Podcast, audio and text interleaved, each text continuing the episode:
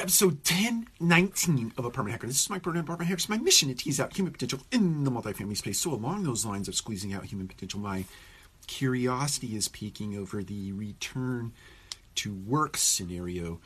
Um, my, my imagination tells me that any semblance of the past is not going to be obviously uh, representative of the future, but it is paramount, I believe, in my heart of hearts, to get people back together in an office space. So I'm very curious what your company, whether it be in the multifamily space or you watch this uh, uh, from uh, the perspective of another industry, what is your plan to get people back in the office, or do you have a plan to get people back in the office? I know at Radco Residential, we're running up against uh, a lease in date uh, at the end of 2021, and the idea is to find some sort of alternative space, um, more uh, subscription uh, based model, whereby we choreograph our meeting times so that we do spend time together on a weekly basis, uh, at least once, if not uh, two times.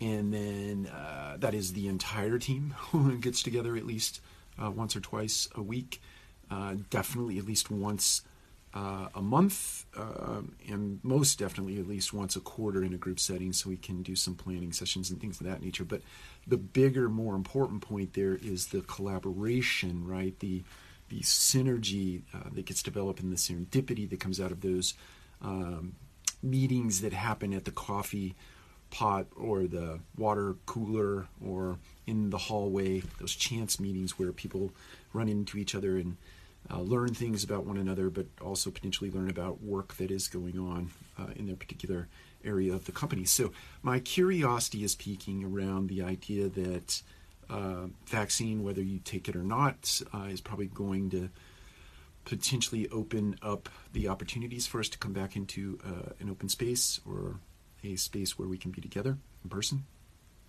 I know we started doing that many, many, many months ago at Radco, um, but I'm curious what your company is thinking as it relates to that. Take care. We'll talk to you again soon.